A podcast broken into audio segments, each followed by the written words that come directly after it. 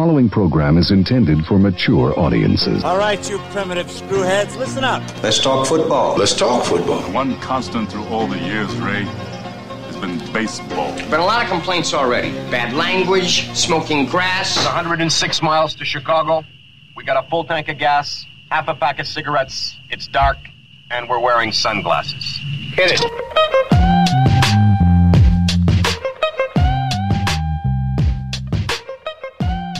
Starred in my own Subway commercial outside on your patio, where I went to get up from your uh, patio chair and rip through the mesh because I'm a large human being, and apparently that's a sign that I need to lay off whatever I'm eating because it's not good.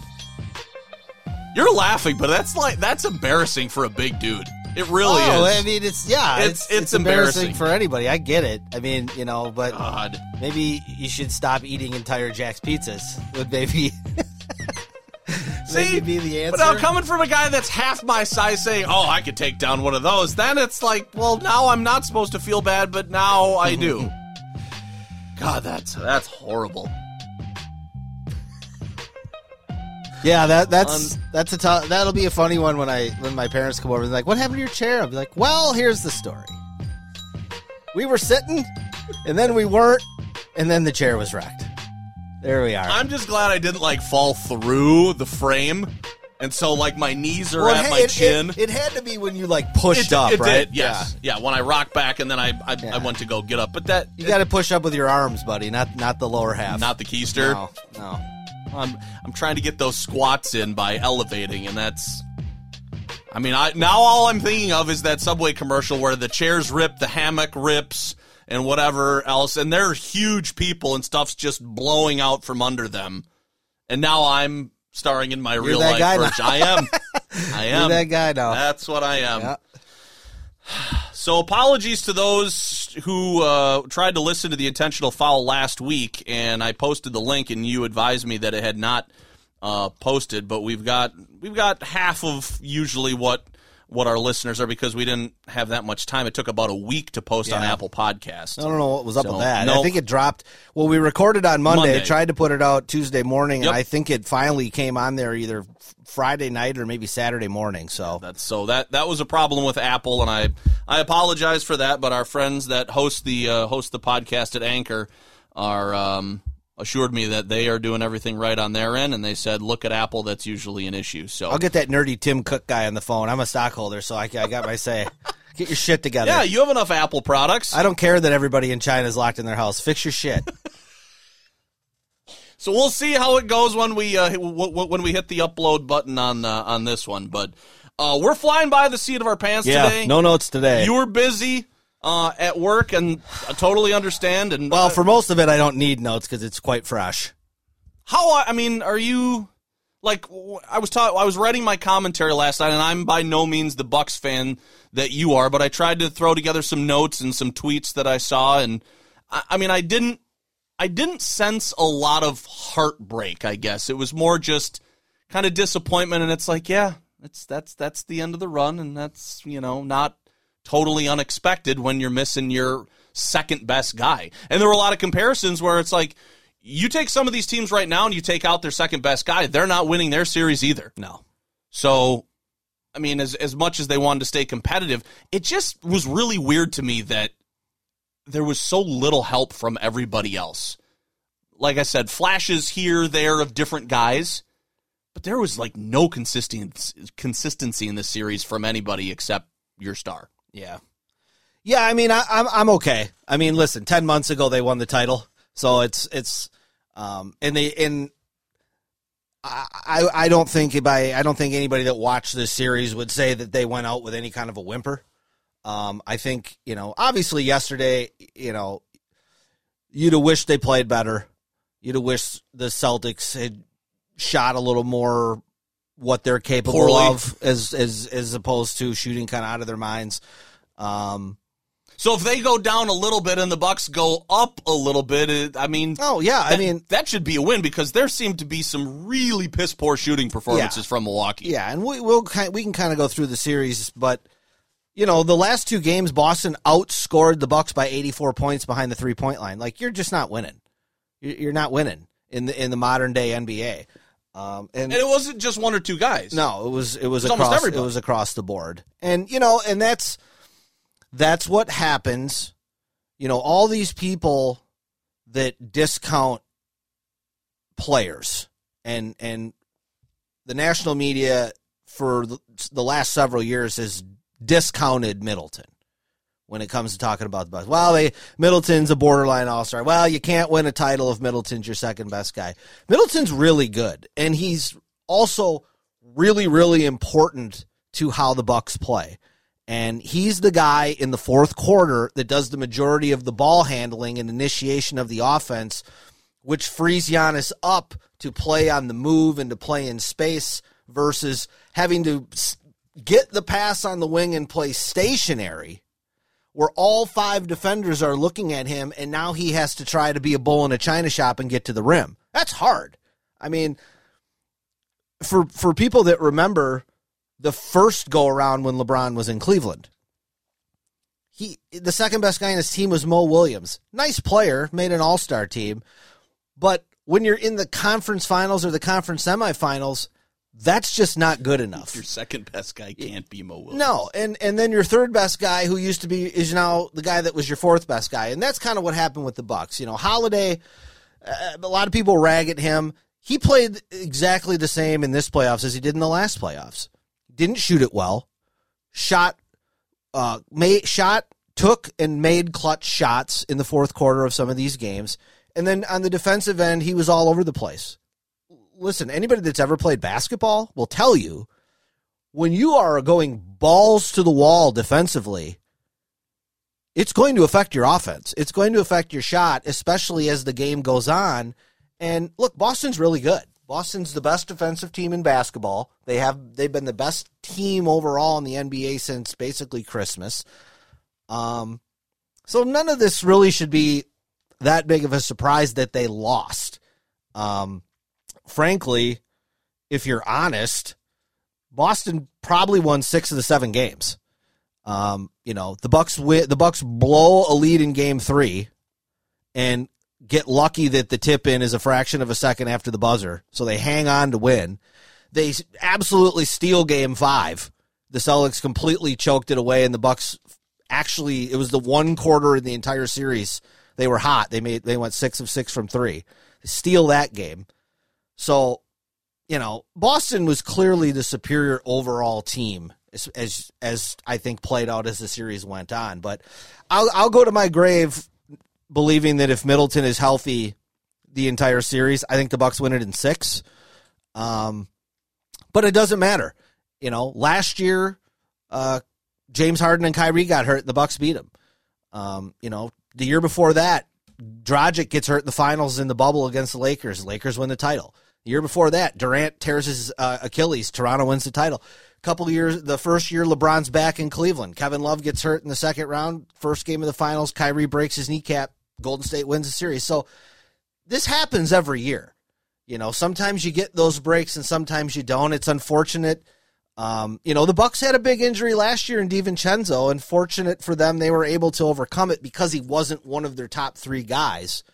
Um, you know, they I I just was telling people that were texting me flipping out the last two games. I'm like, dude, they just don't have enough firepower. Bottom line. You know. Um Bobby Portis averaged 15 points a game this year. I think I don't think he had more than 14 in a game. He had 15 and 10 yesterday. Yeah. No, that was Or- Lopez. I'm yeah. sorry. Yeah. Mhm. Uh, I think Portis had the 14 point 15 rebound game in game five. Other than that, he sucked. Brook Lopez was awful the entire series until the first half yesterday. Is it just because they're being dependent on, like you said, they rise to that next spot in the order and they're being asked or depended on to do more and they just can't? Or Well, like- that's part of it, It I just think. seems like a very, very domino effect. Like this guy can't do it, then that guy, then that guy, and it's like sooner or later everybody but Giannis can't do Well, much. A lot of people like to say that the NBA regular season doesn't matter, right? I a hundred percent disagree with that, and I think the Bucks were a perfect example of why it matters. Brook Lopez missed seventy games, man, And then he came back at the end of the season and they just threw him back in the starting lineup, demoted Portis, who had had a fan, the, the best year of his career. So you one you know one person could say, well, they went back to their original rotation. This is what they did last year. Blah blah blah. They should have been fine. Well, yeah, but that's not how it works.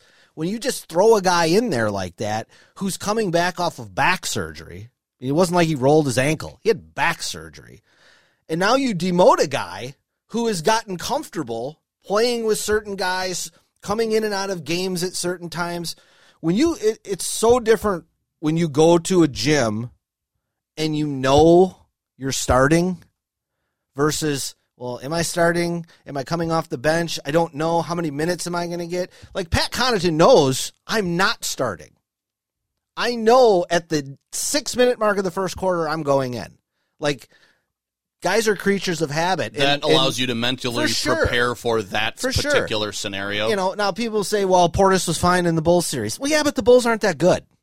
You know you're playing better competition now. And you know yeah, you get give boston credit man like i tweeted it took the greatest game of al horford's life for them to come back and win game four it took the greatest game of jayson tatum's career to come back and win game six. And it took the greatest game of Grant Williams' career yesterday. Guy took 18 three pointers. 18 three pointers. It took those three things, Middleton being injured, and the Bucks to shoot historically awful from three Second lowest. for Boston to win that series. So, all things considered, with when you when you look at it that way, I don't know why anybody would f- be feeling a ton of angst right now, other than just what might have been if they'd have been healthy. You probably read the Celtics coach after the game when they talked about the last regular season game and and the Bucks resting their starters and Boston played theirs because there was playoff position and jockeying to be had and he said something to the effect of this is why we played our guys to be able to host a game uh, like this at our place um, if it went to this. I mean, do you think that that was the what was was the long play, or do you think also that it was also a shot because he said something about you know we don't have just one guy who's doing everything for us or something like that because there were some people in the Milwaukee and Wisconsin media that kind of ter- interpreted that you know like that this team wasn't very good because they just had one guy. Like where are you at with all that? I guess the one guy thing. I mean, well, that but again, that was out of that was born out of necessity. Mm-hmm. You know, Giannis can dribble in, draw three defenders, and throw it out to Grayson Allen. But if Grayson Allen keeps missing threes, well, what the hell? At some point, when you're when you're that good, and Barkley and Shaq talked about it a little after the game, like. I think Giannis uh, in the second half he was like four for twelve from the field. He only had eight points, but they're getting you. You're watching your season slip away as that third quarter progresses. If you're Giannis and you're looking around, and nobody is helping you. Nobody. You're you're trying to drag these guys with you, and they just they can't go. They they they've gone as far as they can go. So you just say, oh, "I'm going to try. I'm going to try to take over." And in other games, it had worked, and yesterday it didn't. Um, as far as the home court thing goes, I, I don't know. I, I I don't love resting guys. The Bucks did it at the end of the year because they had some guys banged up. You know, it's easy to say how important Game Seven is when you win it at home, but I mean, Boston won two games in Milwaukee. I was just gonna say how many games did the other teams and- win in the other yeah, arena? and Milwaukee won two games in Boston. So I, I I'm not sure in this particular series it mattered that much. You know, did, was Grant Williams more comfortable shooting at those threes at home than he would have been in Milwaukee? Yeah, sure, but the Bucks didn't shoot well from three the entire series, and, and you know that's it's it's personnel driven. I thought that at times during this series they looked very slow and plotting. Um, Boston was younger, faster, more athletic at almost every position except center with Horford. Um, I don't know. I, I just, you know, George Hill's about to be 37. He's done. He's washed. He's still under contract for like four million next year. I, I don't know what they do with him, uh, but he, I mean, he he was he did nothing in the series. I think he might have made one three in like four games, and he was getting absolutely cooked defensively. Um, Boston basically ran the same play the last four games, and they were running a high pick and roll, and they were trying to get either Grayson Allen, Pat Connaughton, or George Hill isolated on Tatum and Brown, and then it's just a one on one game, and those guys are better offensively than the other guys are defensively, and those guys got good shots or got somebody else a wide open three constantly. I mean, those shots, some of those shots Horford was hitting earlier in the series, and some of those shot Grant Williams was hitting yesterday. Those guys, those are like pregame jumpers. Nobody around. Nobody's around. I mean, you know, Brook Lopez, I, I understand why he plays so much still at this stage in his career, and it's because he's a great rim protector. And we saw it in the first half yesterday. He had like three blocks. But if if he's not dominating or at least being a big factor on the offensive end, he, he you can't have him out there because every time Lopez was on the floor, because they knew he was going to drop in the coverage, Boston chuck threes. As soon as Lopez came out of the game and Portis came in, they went to the rim every single time. So they they had a strategy. Um, and it worked. And the Bucks had a strategy and it didn't. And the strategy was to make Derek White and Grant Williams and Al Horford and all these other guys shoot threes, and they made them. I mean, you tip your hat. Guy made seven threes yesterday. What are you going to do? What are you going to do? But the Bucks got some big, big off-season questions. This is, um, you know, now you you are now in the Giannis prime years. So one of them's gone. You just you just I don't want to say wasted. a- I mean, but you yeah. you know one of them's gone. The first year of that contract extension's gone. Now you got four years left, and I and really it's probably three. Um, you know Middleton is eligible for a big extension, and it's I I think if he if he opts in to a player option for 40 million this year, he's then eligible for a 4-year 200 million dollar extension. If he opts out, he's eligible for a 3-year 150 million dollars. So either way it's 50 million a year. Can't pay him 50 million a year. You, you just can't. I love Middleton. Um, I, I would love for him to stay on the Bucks, but you can't pay a hundred and almost forty million dollars to Giannis, Middleton, and Holiday, and have two of those guys be over thirty. I, I just I, I don't know how you have to be so lucky with your health. Yeah, that's that's a tough one to swallow because you've got so many other holes. So if you can't, if you're not going to pay him, how do you stay where you are talent wise or get better if he's not on the team? Well, you'd have to trade him. You know, you'd have to trade him, i- i- and it would have to be Because you got to get pieces back that are going to contribute. It'd have to be like a him and somebody else for three guys, him for two guys, kind of a thing. You're not going to get an all star caliber back for Middleton, I don't think, at this point at that dollar figure. Um, but you know, it's one of those things. I don't know who's paying him fifty million. You know, Somebody dumb enough to do that? We'll, that's we'll, we'll, to we'll win? find out how dumb these guys are when we see what Philadelphia does with James Harden. You gonna pay that dude sixty million dollars in five years when he's thirty-seven years old, and it already looks like he's about washed up at thirty-one or two. So we'll we'll see, but you know I I mentioned George Hill. Um, he's got next year under contract four years. Lopez is under contract next year for twelve or thirteen. Don't know what's going to happen there. Um, you know, Grayson Allen's under contract next year. I could see Grayson Allen getting moved because he's on a low number and he's not a bad player, but his flaws were exposed in this series because I think he was just asked to do a little bit too much. And uh, you know, Connaughton has a player option. Portis has a player option. I will be surprised if those guys are both not back, especially Pat. I think he'll be back for sure. But you know, the Bucks have like the twenty fourth pick in the draft. mm-hmm. Um, so, as I'm want to do, I like to look this stuff up. The Bucks, since they drafted Giannis, have been atrocious in the draft. Wow. So I'm going to read you off some guys they've picked here in the last eight drafts since Giannis. So 2014, number two pick, you get Jabari Parker. Unfortunately, he gets hurt, Yep. doesn't work out. Might have been, who knows. Second round that year, Damien Inglis, 31, never played. Johnny O'Bryant, 36, never played. Lamar Patterson, 48, they traded him, never heard, even heard of him. 2015, they have the 17th pick. They take Rashad Vaughn, garbage. Never even gets a second NBA contract. Their second round pick, Norman Powell, they trade to Toronto. He ends up winning a title as a contributor on the Raptors and is now, uh, I think he's on the Clippers. Um, and he's he's turned into a pretty nice player. 2016, 10th pick, Thon Maker, garbage. Never gets to a second NBA contract. Second round, 36 pick, they get Brogdon. Turns out to be a nice player. He moves on for bigger money. Okay, great. 2017, DJ Wilson, garbage.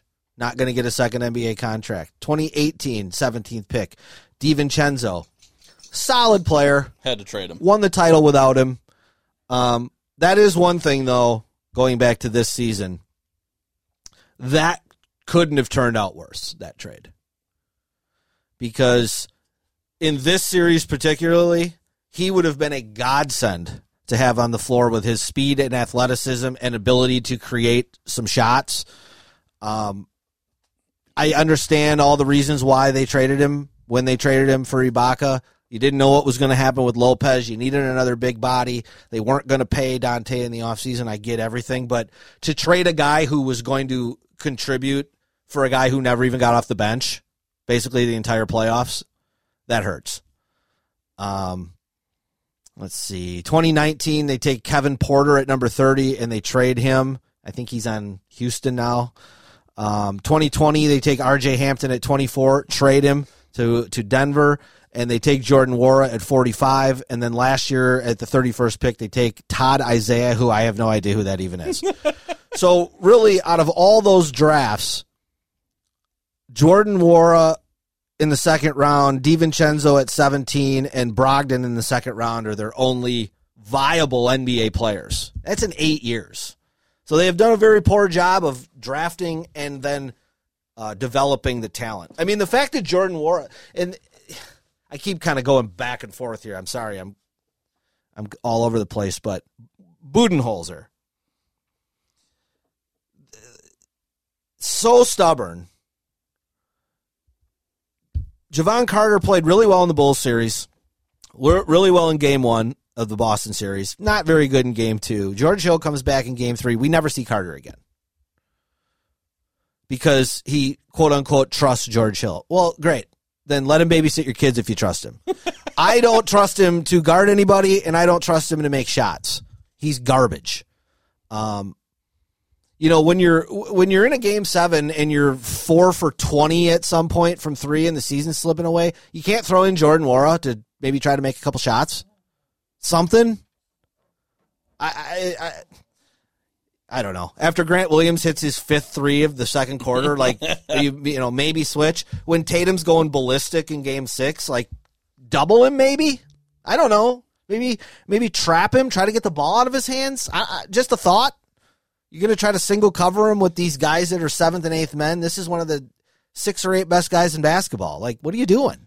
that's that seems to be as a passive fan that I am in hearing either big games in stuff that happens or situations and flaws that Budenholzer has. I, I hear the word and read the word stubborn mm-hmm. going around that he is reluctant to do things. He's set in his ways. He has his plan. And even if it's winds up blowing up or is detrimental, he sticks to his guns and that's what he wants to do. This series was it was just like last year when they played Brooklyn. Man, they single covered Durant, and he destroyed them all series. He averaged like 36 a game in the series. He had the 50 pointer, and then he had the monster game in Game Seven. And you know, unfortunately for them, he missed a shot. The Bucks won, but yeah, he was just like, oh yeah, PJ Tucker, just go guard Durant.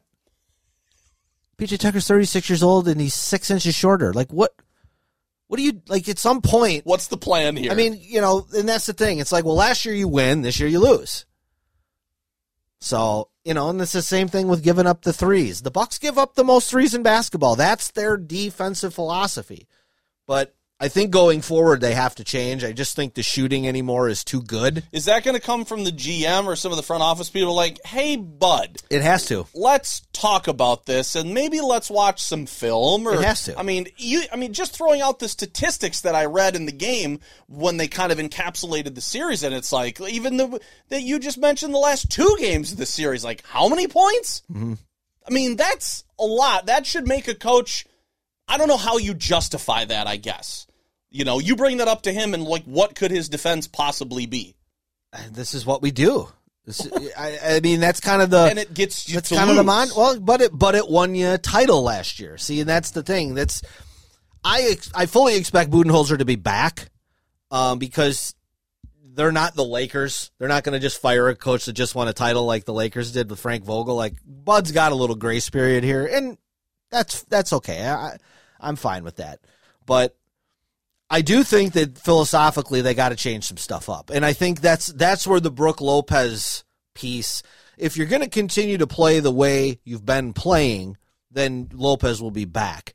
If they're going to try to change something defensively and maybe try to get a little bit more athletic, which I think they need to do, maybe he's somebody that is an expiring contract. You you peddle for for something. I it, it's the same thing with Middleton. I love these guys, man. The, these guys, they're like the um this Buck group.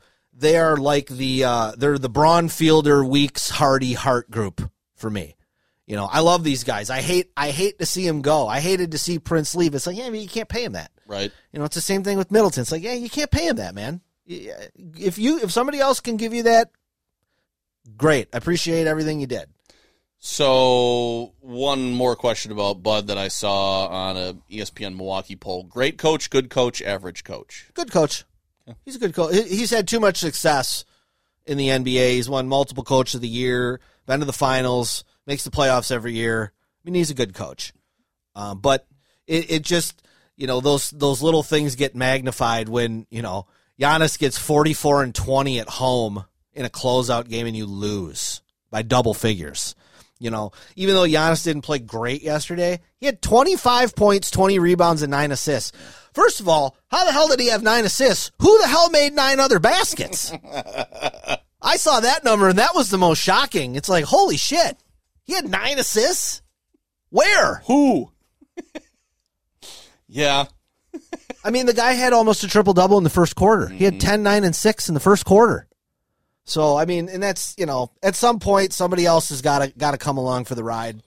You know, I mean, it it uh, it reminded me of 2018 Game 7 Western Conference Finals Golden State against Houston where Houston missed 27 straight threes. And that was similar to what the Bucks did yesterday. And then again, like I said, it, reminded me of the early Cavs LeBron, where it's like Jrue Holiday is a good player, but Jrue Holiday is a good player. He's not a great player. He's not, especially offensively. He's a good offensive player. He's not a great one.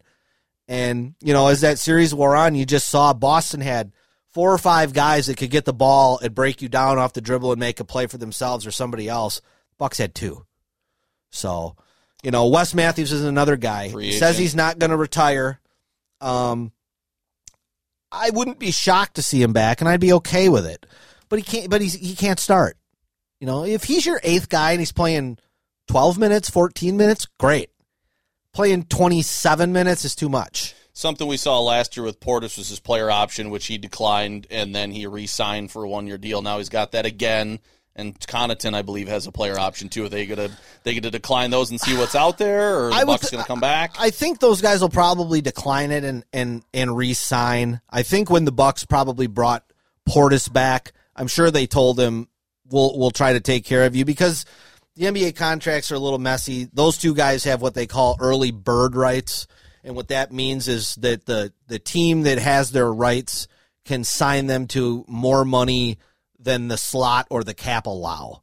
So the Bu- the Bucks are up against the luxury tax, though, and they're going to be in the repeater offense. So you pay more Oh, if you really? if you keep going over the tax. You you pay more than everybody else. So you know we'll see Lasry and Edens how deep they want to go into their pockets. I you know, and I'm I'm sure when when Giannis re upped, that was a discussion. You know, I'm gonna if I'm gonna commit long term, you guys got to commit long term to spending money. And and they really should because right if you're not going to spend it now, when are you ever going to spend it? You have you have the best player in the league, or or one A or one B, whatever whatever you want to say. You, you also just made a shit ton of money on playoff games that weren't in your budget that you factored in. Well, and just not- and just the Giannis factor, how much that brings. I mean, uh, the city of Milwaukee is not painting murals of Christian Yelich on the side of buildings. Right. I mean, they're just not. right. So, I mean, all in all, uh, solid season, excellent effort in the playoffs. I thought they were great defending champions. Um, I give them all the credit in the world. They fought to the end. They just ran out of gas and kind of ran out of bodies. So All right. Is that all you got on the Bucks season? yeah, and then and then Off-season? and then as as low as you're feeling as a Buck fan, oh my God. you're not feeling as low today as a Suns fan because at least the Bucks showed up and tried. I didn't watch any of that game, um, and I had some stuff to do to get ready for the week yesterday, and was doing fam stuff and whatever. And I just, I was just scrolling through Twitter. You know, I think it was in the third quarter, and I just saw somebody's screenshot that was that was watching the game, and it was eighty to 40 mm-hmm. in favor of Dallas, and I was like, it like it almost looked like somebody had Photoshop or like created it. Mm-hmm. I went, that can't be right. Well, So- you texted me. Yeah. I know, but I then I turned on the game just to confirm it, and I went, "Whoa!" Yeah. Well, I told you a- after the Buck game ended, I just kind of needed a break, so I Sure. wa- I, didn't. I started doing some other stuff, and I, I turned the channel back on, and, and I think it was early third quarter, and the score was sixty-two to twenty-seven, and the announcer's like, "Dallas is in the midst of a thirty-five to five run," and I'm like.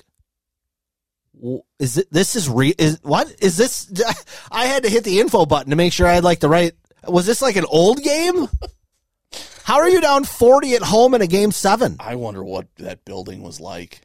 Like Could have heard a pin drop. once that started to happen. Like people are just people like looking sideways at each other. Well, like what? What's This happening? is it's Luka time, man, and and Devin Booker and Chris Paul kind of turned their nose up at him early in the series, and were a That little dismissive great. of him, and uh, he stuck it in their ass. And I think that he's going to have a monster series against Golden State. I don't know that they'll be able to win, um, but we'll, see. We'll see. And, How, and how about Heat and Celtics? I think Boston will win. Really? Yeah. Um I'm I I guess if I had to pick who I'm rooting for, I guess it'd be Miami. You know, Jimmy Butler, Marquette, Tyler Herro, Wisconsin kid. But I don't really care for any of these teams that are left, honestly. I mean, I like Luka. But I was but just gonna say. I thought that was Luka's he he wears on. He's he's a whiner. okay. So. But thank God, at least with the Bucks being done, we don't have to watch that fucking green-haired idiot Marcus Smart flop like a fish out of water anytime anybody looks at him. I've never seen anybody in my life spend more time on the floor around people's knees and ankles in a basketball game than him. I thought Brad Davison was bad. This is just a whole nother level. I just don't get how you and I I understand from a competitive nature. People do a lot of things to win.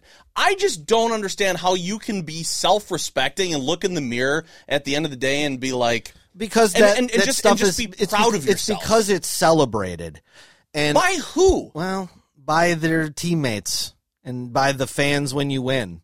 It, it's and we we can move on off of basketball because I'm about talked out. But I think the NBA needs to take a hard look at some things going forward in terms of if they if the league office really cares about their the product and the state of the game, they got to look at some stuff.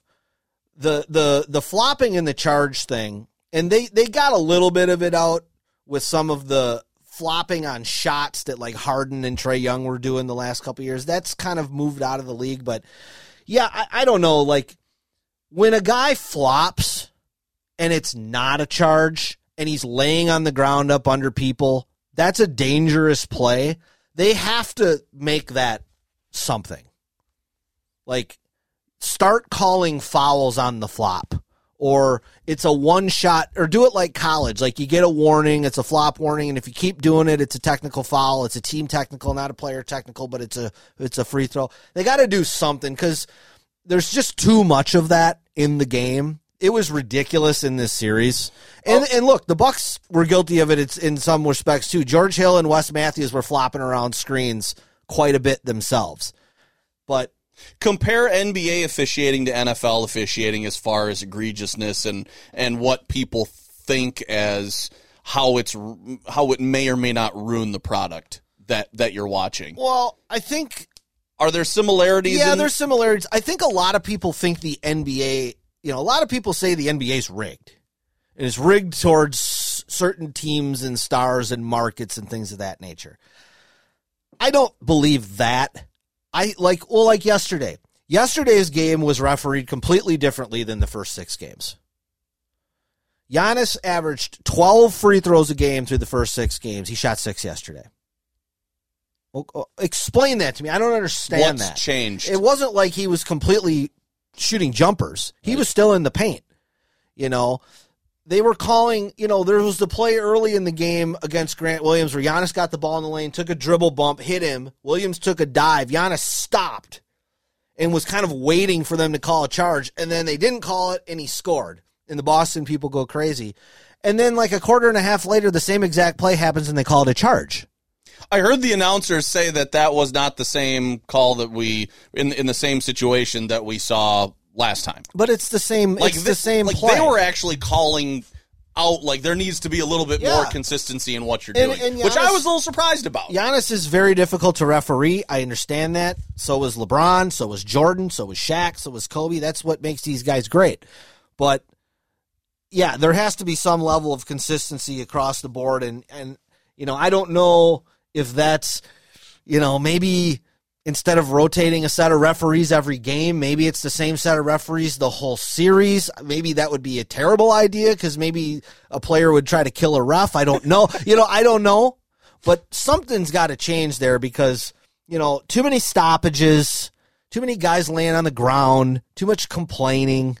Um, you know, because at the times when that's not happening, the, the shit is fabulous to watch because these guys are unbelievable. But, you know, for, for Grant Williams to weigh 270 pounds and fall down like he just got shot, eh, that's a little much. A little much. All right, that's uh almost a good 40 minutes of NBA talk to kick things off. Um, let's go to football. And before we get to the schedule, the, the big news today was the Packers uh, signing Jaire Alexander to a four year, $84 million deal, which makes him now the highest paid corner in the league. Um, and you and I were kind of chit chatting about it. Michael had sent me the, the heads up from Schefty, and then I, I sent you that. But your your point is is is well taken. It's a it's a guy who's coming off an injury, and you're paying him a boatload of money, and it's a dude who has been refreshing for me to watch as a Packers fan because it's a corner that that reminds me a little bit of Charles Woodson in the fact that he'll come up and he'll take on a blocker, he'll throw himself into a ball carrier in order to make a tackle. He's not one of these that I have seen guys that will try and make an arm tackle and then just spins off and gets left in the dust, which I appreciate. But then you put your shoulder into a guy and you get injured and you're gone for most of the year last year. Well, that's how these guys tackle these days, right? That's, that's Yeah. what. So it's. I mean, you're doing everything right with your shoulders, but that's fine. But the size difference is working against you. So you have to you have to kind of balance that into. Do you really want to make this play, or do you want to be around for the next dozen? You know what I mean? So I'm not sure he's worthy of being the top paid corner already. Um, I, I was I, I read the Twitter uh, account of the guy who follows the or uh, d- does the cap stuff for the Packers, and he said he thought maybe originally to get it done, um, it was going to be four years, eighty million. So they tacked on an extra one and whatever, and maybe they're looking at a three-year deal when it's all said and done instead of a instead of a four-year deal. His base salary is very low, but again, we're running into, and Andrew Brandt said it today, the former cap cap dude for the Packers. Um, he said you're you know you're saving now to pay later you know, because they're up against the cap. His base salary is really low. But he, here's the thing as far as the on field product, you've got him, you've got Stokes, and you've got, oh, the third guy, Douglas. Douglas. You've got those guys under contract now for all in the same backfield for three years, minimum. That's a pretty good secondary right now. Stokes looks like he's going to be a good player. If Douglas is not a flash in the pan one year guy that they picked off and and he winds up working out, and Alexander's already proven that he's really good. That's a pretty damn good three corner rotation that that you've got for two two receivers spread out and one guy in the slot. I am happy with that. Um, and to me right now, their defense looks pretty damn good. It's it's almost it's not overshadowing the offense because you've got Rodgers, but I'm looking at the defense and I'm thinking that they're going to keep them in a lot of games this year, and they might have to mm-hmm. because the point production I think is probably going to Yeah, I don't think the Packers are going to be scoring 30 a ton. No. Not like they've been. No, but I, but I, you know, I'm not afraid that when another team gets the ball in the closing minutes, that well, this game's over. Right. You know that they're just going to march right down the field. You know, unless somebody throws an egregious interception. But uh, you know, I'm going to have confidence that this defense can probably get it done. So I'm okay with that. It's not my money, like you say. I don't care, but you know, it's It's a lot of money for a corner. it is. But you know, I I kind of look at corners in the NFL like like wing defenders, three and D guys in basketball. Like you just got to have them because the way the game is played Passing with league now. it's passing league, you got to have corners. You just got Mm-hmm. to.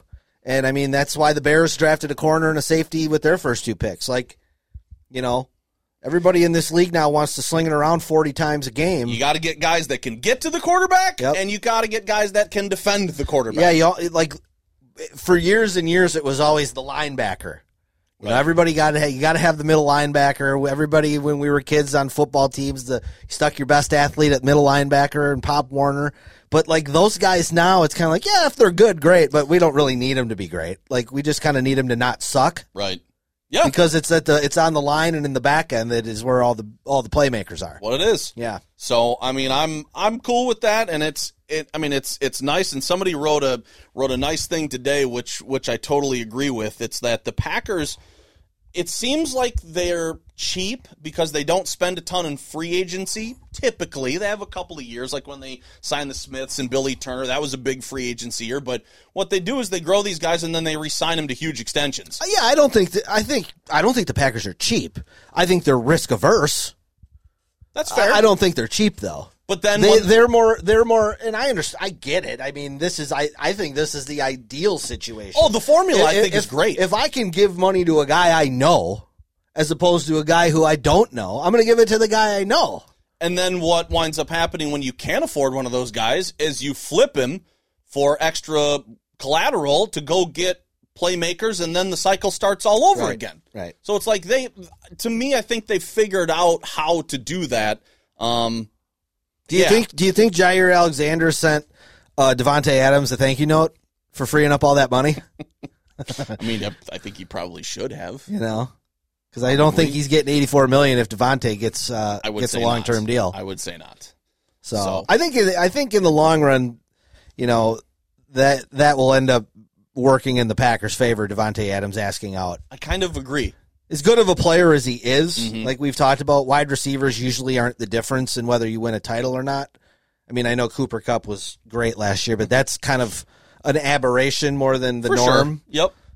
But uh, yeah, I, I mean, hey, I I said it a couple weeks ago when we talked about the draft. I think this is you're seeing a a shift in organizational philosophy with the Packers, and as you would expect in year four of Lafleur and and Gutekunst being together, this is going to be a run 1st mm-hmm. defense. Let's try to win twenty three to fourteen as opposed to trying to win thirty to twenty four. Sure. You know, Yeah. so. Um, and you and I were just kind of talking before we before we went on. The NFL has done a good job, and I, I, I get why it's king, but they do a good job of spacing out their stuff in the off season just long enough where people can start to forget or look into something else, and then they come and they hit you right back, say, "Hey, we got this. We got free agency." Oh, that was cool for a while. okay, now we'll turn our attention. Oh, hey, we got the draft oh yeah, this is cool. Okay, yeah, we'll do some draft stuff for a couple weeks, and now we'll go back to the NBA and baseball. Hey, we got the schedule. Hey, we got we got OTAs. dumbest day in sports, by the way. But Hey, we- but anyway, it's it's it, it is what it is. It is. I mean, they've they have marketed themselves right now so well just to keep them on people's minds year round Yeah. with maybe a couple of weeks in between stuff. And just when you start to pay attention to something else, they come back with something, and you're like, "Oh, football's happening," mm-hmm. kind of. But and then before you know it, training camp rolls around, and then you're into the season. So they they did the big schedule release. Um, you want to go first with your Chicago Bears, and and take a look at. I mean, there was a there was a five game game stretch in there that I identified. They got two road games, a home game, and then two more road games. Where I was like, "Oh, that that could be." That, The, the Bears you're Yeah, talking? Yeah, yeah. See, I haven't I haven't sat down and looked at their individual schedule. I've I've kind of only looked at the full season. Right.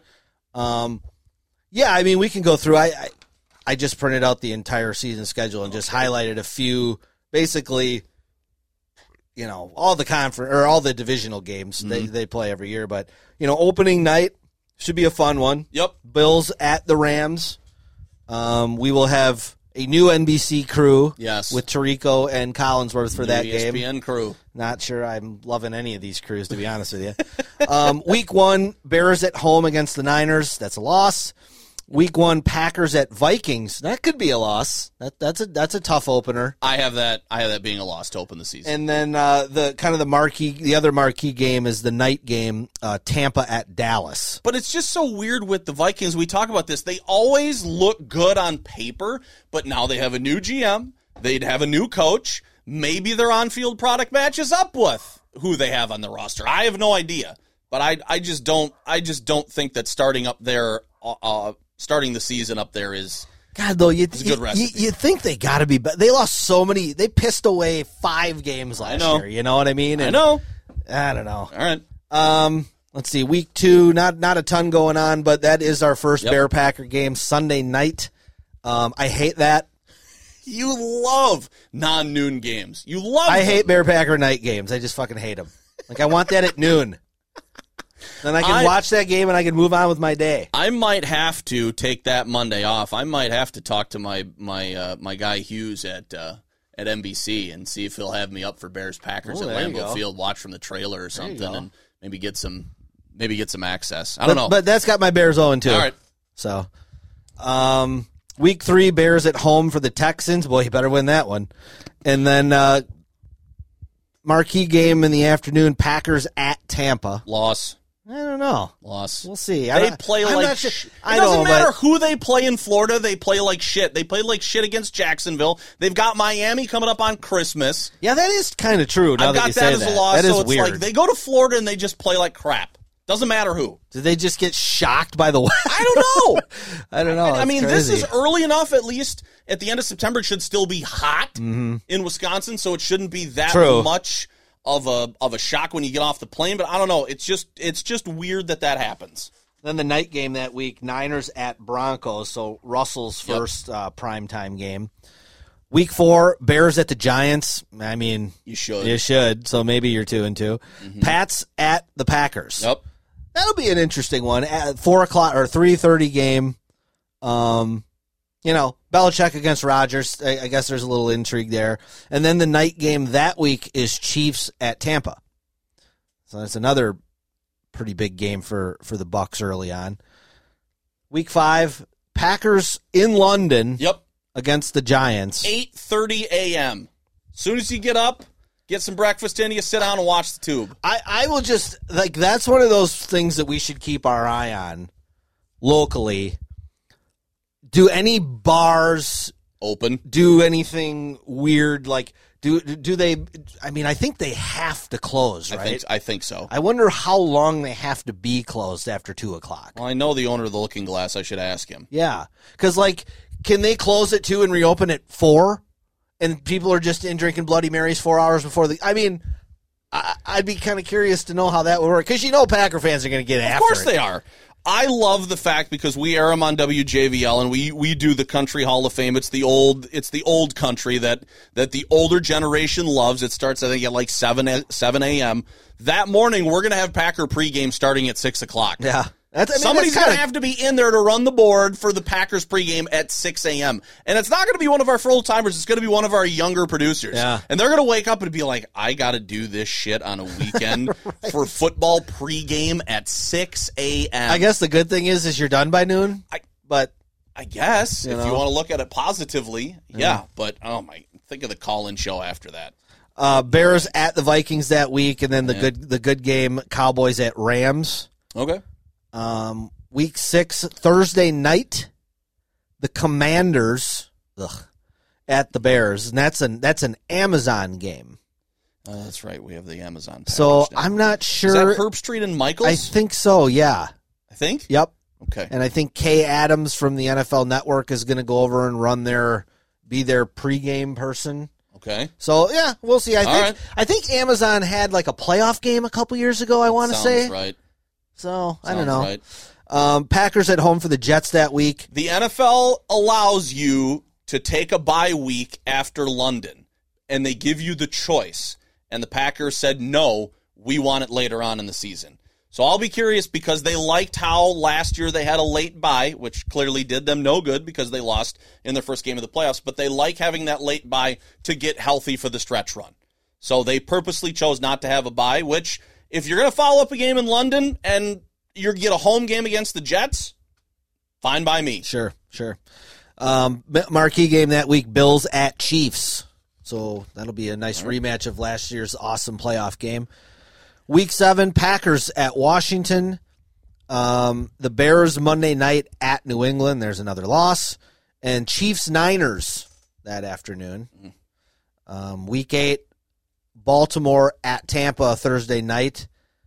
Um, that that that's a game I, I the reason I highlighted that game this Brady thing with him coming back I hope for his sake and I'm not the biggest I mean I don't hate Tom Brady but I'm not a huge Tom Brady fan by any means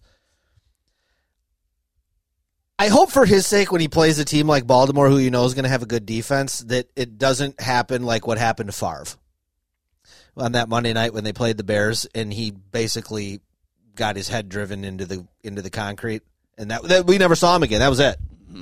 Um, I hope that doesn't happen to Brady, but like that's one of those games, short week. Um, Just be aware. yeah, Okay. yeah. Interesting. Um, also that week, Bears at Cowboys. That's a yikes. Packers at Bills Sunday night. This that is could be a really fun. I wish. I actually wish this game was later in the year, just for weather purposes. yeah, Because October October, 30th. I mean, you might get rain, but you're probably not going to get snow. It's a nice birthday present for me. But Buffalo maybe we'll have Packers a in the party. snow would be pretty cool. It would.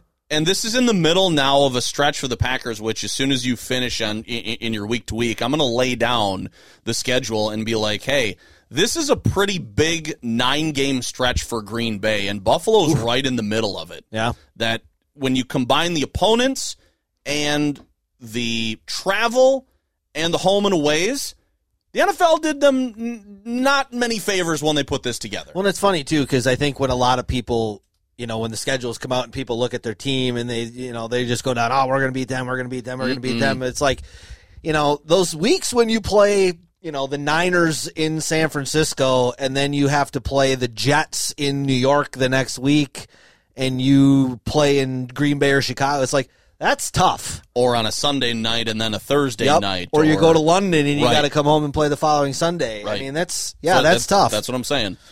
Um, all right, week nine, Dolphins at Bears. Every time I see Dolphins and Bears, it just gives me nightmares of '85. When I those I stayed up late and watched that Monday night game, and Dan Marino just peed all over him. Hate that shit. That's for you, Bear. Uh, Packers Lions also that week, so that'll be a nice, probably a nice one for the Pack. Although they do kind of have the weird stuff up in Detroit, That's the right? third straight road game. okay, right. So that's that's what See, I'm saying. that's what I'm saying. You don't look at it that way. You just, oh, Detroit, Yep. that's a win. Um, week ten, Seahawks at Tampa in Munich. Yeah, Germany first first game there. Yep. I'm surprised they're sending Tom Brady to Munich. yeah. Yeah, Okay. I am. I, I just, I mean, I obviously it's great for the league to have the greatest quarterback of all time playing a football game in Munich, but really, you're going to send 45 year old Tom Brady to Munich in the middle of the season? Like that's, I don't know. Is that the best idea? What what na- what nationality is Gisele Bündchen? I don't know. Probably She- Swiss, or something. S- or Swedish Tall and or- tall and hot. Whatever. Whatever like, nation. German. Whatever nationality tall and hot is. Oh. I don't know. That's what she is. Okay. Um, Lions at Bears that week. Um, Cowboys Packers. That's that's the go. McCarthy homecoming one. Yep, And you got you, got one. You got two more games for uh, actually three more games for this for this stretch for Green Bay. Week 11, Thursday night, Titans at the Pack. So you got to play the Cowboys and then short week against the Titans, who, while aren't great, I don't think seeing Derrick Henry on three days rest really is going to get anybody too fired up on that defense. No. But at least both games are at home. Yes. Um, what else we got? Bears at Falcons. Oh my god, there's a toilet bowl. Um, and then nothing really else that week. Week twelve, Bears at the Jets. Jesus Christ, another Fields against Wilson. I mean, I guess maybe that's something I can get excited for in Uh-huh. week twelve. Uh, Packers at Eagles Sunday night. Okay. That Eagles team's very interesting. See, and this kind of wraps things up. So you could probably make it 10 for Green Bay. So it starts in week three when they go to Tampa. Then they have New England. Then they're in London. And then they come back to face the Jets. So, I mean, the schedule is really wonky. Even though the, the Giants game is technically a home game, you're still traveling overseas. Oh yeah, And then you come back to play the Jets, which opponent is what it is. Then you've got three straight on the road, even though the Lions are in there. That's no cakewalk. Then you play a Dallas team, highly emotional with McCarthy coming back. And then, like you said, you've got a short rest against Derrick Henry and the Titans on Thursday on Amazon. And then you go back on the road to play the Eagles. That's, Oh, and and don't forget the next game. They have to go to the Bears. Look, I, we both tongue in cheek laugh, but dude, in week thirteen, coming off that stretch, They to have to be go down to. Chicago, they Yeah. might be dead. And and the Bears that's what I'm saying. sometimes they just beat the Packers weirdly. So, like, you can say, well, it's Washington and Detroit and the Jets and the Giants, but it's, oh, they'll you know, they'll lose to one of those teams. That, that's what I'm saying. Yeah. Like, you can't run through this gamut of 10 games the way it's lined up and who you're playing and not stub your toe. You just can't. yeah. Whether it's injury related or not. I mean, that, like, you just look at that, like you said, win, loss, win, loss. When you take a step back and look at how this is set up, it's not easy Yeah. at all. So yeah, week thirteen, Bears at Packers. That's an that's oh, it's a noon game. I love it. That way by three thirty, I'll be over over the the ass beating that the Bears get. Week fourteen, they're both off. Yep, finally the bye for Green Bay. Um, not much going on that week. A lot of now we're pretty much getting into divisional games, but uh, yeah, but not, yeah. well, week fifteen, there you go. we've got on Sunday Eagles at Bears. Um, Sunday afternoon we have Bengals at Tampa, Burrow against Brady. That'd be a good one to watch. And then Monday night Rams at Packers. Yes. There's a good one. there's a good one. Yep. Um, Welcome to. Christmas after that. Yeah, week 16, Christmas Eve, Bills at Bears. Yeesh. Christmas Day, Packers at Dolphins. You already said that's an L Yep. for you. It is. And then uh, Broncos at Rams. So Russell gets to go back and play his old nemesis. Um, and then Sunday night, Tampa at the Cardinals. So that could be an interesting one too. Week 17, Sunday, Bears at Lions. And Packers and Packers, and, Vikings. Vikings. Packers have that one at home. Monday night, Bills at the Bengals. And then last week, Vikings at Bears, Lions at Packers. So That hopefully will be a rest game, even though I, I mean, right now I, I think I, I look so that they're playing what 17 now. Ballpark, I got 11 and 11 and six. I think that's fair. You know, I they got a couple fair. of bad losses in there, but they got a couple of good wins. Well, you well. can't. I mean, they were thirteen and three, 13 and three, and what fourteen and three the last 3 Mm-hmm. years. I think. Yeah, I mean, you you have to believe that they're going to drop a pieces. couple. Schedule's Well, tough. just shit happens. yes. You know, you miss a field goal. Uh, some, Right. you know, you a block kick. Rodgers is gets a concussion. I mean, shit happens in an Mm-hmm. NFL season. We know that. Yeah, once we get a little closer to the season, I'll I'll sit down and do my, I'll print this whole thing out and win loss everybody and see where I come up with like I did last year. But little little early still. Sure. I mean, oh yeah. It's- you know, you don't injuries even haven't really happened. You don't know who's the depth chart and all that stuff. No, So but I'm I'm I'm not confident. Well, you didn't. This is not the year. No, You've been no. saying it, so it's like this is another one of those. Whatever happens, happens. If they got in the six seven win range, I think that'd be a pretty good year for Yeah. them. I just want to I just want to see them head in the right direction and see Fields make some strides. That's it. Yeah. All right, we got the hour mark. You want to? uh Should we lay down some Brewer stuff? Yeah. I mean, they just finished up a a three stop road trip. Um, they won the series against the Marlins. Um, they got the rubber match. Three more homers. Kolten Wong did everything but sell concessions in the game yesterday, like two stolen bases, home run, single, and I think he walked twice too. Um, so he's he's kind of coming on a little bit. Um, but again, the home run ball, and they and they back Woodruff. He's now what I think four and two, something like that. Um, getting some run support. They're still not doing it for Burns, but they finished the road trip four and five. Yeah, not great. And and considering the teams you played, I mean Atlanta was sub 500 when you went there. They're The- still the defending champions. yep. yep, But not not quite the same team. Right. Um, Cincinnati's atrocious. They Yes. take two out of three. That hurts. Yes. And then uh, you know you played a little bit better against the Marlins, but I'll I will be perfectly honest. The last three weeks, I've probably watched a total of twenty minutes of the Brewers. I figured just I because just- you're soaked in basketball. yeah, there's just too much basketball on in the Bucks, and so now going forward for the next couple months, I'll I'll get into it. But you know, it's it's kind of the same old thing with these guys, man. When they face better pitching, they struggle, Mhm. and they rake against the bad teams and the bad pitching. I think they're for the most part. they're two and a half up on the Cardinals. I think they're tied for second best record in the NL, like twenty two and thirteen. Um, you know they got Atlanta here, the next three at home, Washington, three at home, and then they go on another big road trip at San Diego for three, Yeah, at the Cardinals Coast. for four, at the Cubs for four. So the end of the month is is is going to be a little challenging. And the first half of the year schedule is a lot of road games, but in the back half, that's going to pay off. You hope. you hope. Um, Hopefully everybody's healthy.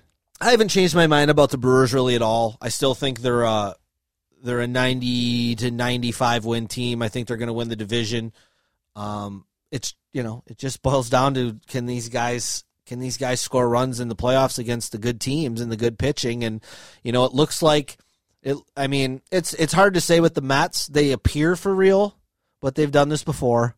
But we know the Dodgers are legit. Um, I think Atlanta will come around and, and be pretty good. Uh, the Giants are they just find a way, and the Padres just got a lot of talent. And I, I think you you would hope for them after that collapse last year that Right. maybe they learned something because they were really a young team.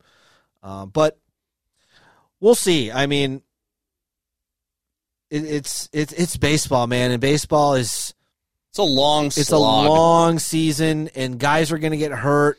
You just hope that nobody on the pitching staff gets hurt for a long period of time Mm-hmm. uh, with anything serious. I mean, we're to the middle of May, and Hader's given up two hits. No runs, two hits. I mean, granted, he's only pitched like 13, 14 innings, but still, you know that's not gonna game's over. that's not gonna continue to happen the whole way. No, he's going to give up a couple of home runs and lose a game or two. But know, like that- basically, though, when we're getting to him, the game's over. Right. But I'm I people kind of flipped out after the series in Cincinnati when they were like, "Oh, how can you lose to them? They're. It's like like you mentioned, this the season's so long. I'm not concerned about losing a series right now to Cincinnati. You're probably going to get a series against somebody that you don't have any business winning down the line. You're gonna go to the, that's you're gonna gonna, go to, out. you're gonna go to LA and sweep the Dodgers. Right. You're gonna play one of the America. You're gonna win three out of four against the Twins. Like something. Right. You Something's going to happen where where you didn't expect to see, and you're not going to remember that. So- So it's like people that try and encapsulate this on a week by week basis. I, you can't look, you can't live and die by that. You can't go so hot, Well, so cold, and so much. And it's one of those things. You know, the other night Burnes pitches a gem against the Marlins and gets no run support, but he's pitching against their stud. right. You know, where on a different night, maybe their studs pitching against Houser, or you go to the next series and and you know you're you're pl- facing the Dodgers and it's Kershaw versus Peralta. Like sometimes the pitching line matchups don't line up like they will in the playoffs. So Right. you might lose to somebody where you think you should win, and vice versa. So You'll have your number four guy against their stud, or Of course. you know what I mean. That's that's just kind of the nature of things. So it's I'm not investing so much on the on the series to series stuff. It's like if they lose one here to the Reds, eh, okay. What, what, though, I think the most concerning thing, other than the hitting, their defense has been bad, and Lorenzo Cain has been really bad, and I think he might be the George Hill of the Brewers. I think Counsell trusts him. He's been in big games. He's come up in big in big spots. But man, uh, like what is what do they always say? You, you know, you can't outrun Father Time. He's undefeated, and Kane looks like a guy who this is about it for him. And his contract's up. I, I think he'll hang it up. I mean, the guy sat out a year last year or a year, two years ago for COVID. Mm-hmm. So I don't think he has any qualms about calling it a career. Did you read anything today about Adames's ankle or anything No. like that? Because he No. he rolled it and went out yesterday out in I think it was the second inning. So I, I would just be curious. I haven't. And that. and McCutchen, I think is God. He's got to be due to come off the COVID I list, right? Think so. Pretty I soon. would think. I think he missed almost that whole road trip, right? Sound that sounds right. I mean, I didn't I didn't watch too many. I didn't look at too many box scores, but I never saw his name pop up. So Yeah, I'll try to get into it now again. I mean, Bucks are done. BA should be back in the big boy chair. Can push Jeff Levering. Nice guy, does a nice job. Like you better on radio. Um, you know, and it's funny. I was, this is it. We can go after this if you're if you ain't got nothing left. But right. I went up to see my grandpa today. My grandpa's Okay. 91, and just go up and check on him. And we got to talking about the Brewers, and he says, "You know, that pre and post game show." He goes, it, "Well, he goes, what's that guy with the goatee who's real goofy?" And I go, "Oh, you mean Tim Dillard?" and he goes, "Yeah, I don't like that guy." And I said, "Yeah, I don't really like that guy either." okay, And look, Coshun's good when he's there. He's you know he's he's fine. Um, but Tim Dillard and Vinny Rotino, that's a that's a pretty big drop off a cliff for me from Jerry Augustine and Davey Nelson. okay, Augie and Nelly, you're talking sixty years of Major League Baseball experience decades, of yes. playing and coaching Yep. versus Tim Dillard, who had a cup of coffee with the Brewers, and Vinny Rotino, who I like him, local guy, seems like a nice dude.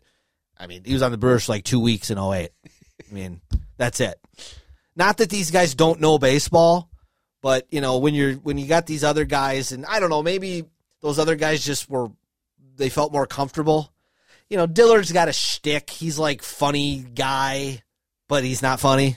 That's the thing. See, you but it's- it- like it's- my like my 55 year old aunt thinks he's funny, or like your mom might think he's funny, but like men that watch the game are like, all right, like See, enough. It's, it's funny because Enough with the movie quotes. I thought he was more on, like when I when uh, the games that I saw him when he was in for Schroeder, um, when he was actually in the booth doing the games with Levering, I was I was thinking that I was learning more about baseball from him than I did Rock, because I think Rock is just he said He everything, said everything. that there is Yeah. to say. Yep. Or else he's just regurgitating stuff that he knows he said dozens of times. Yep.